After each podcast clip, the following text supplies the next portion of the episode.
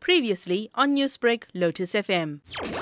I'm happy that we found him, very ecstatic that we found him. But the place that he was in, no, and I feel sorry for the people that are left there. Describe to me what you saw when you did rescue your dad. Okay, on the outside, there's like metal fencing with barbed wire all around it. There's two garage doors, and he was staying with another four or five other gentlemen. The conditions were terrible. They were sleeping on mattresses on floors, and excuse what I'm going to say, but to urinate, they had to use an old paint bucket to urinate in. And then there's also a lady tied up in one of the rooms. The section that my dad was in was terrible, absolutely terrible. What condition was your dad found in, and what is his condition now? And he's lost a lot more weight.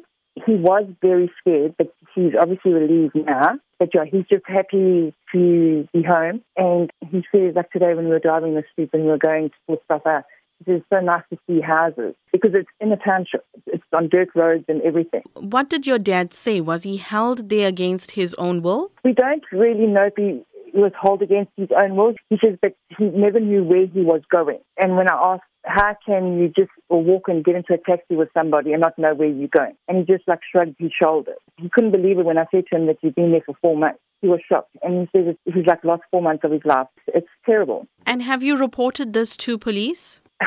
we don't want to go down that road and because I had a big fight with a certain police station this morning. I even asked for the top, top person and I was told I can't see them. I have to make appointments. But we I am going to open criminal charges. Newsbreak, Lotus FM, powered by SABC News.